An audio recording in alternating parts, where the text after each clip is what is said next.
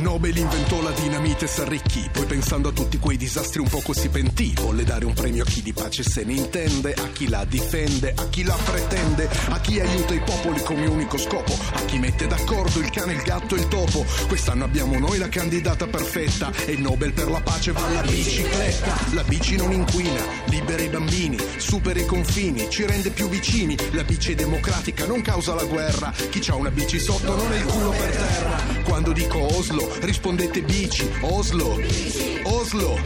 Quando dico Nobel rispondete pace, Nobel, Nobel.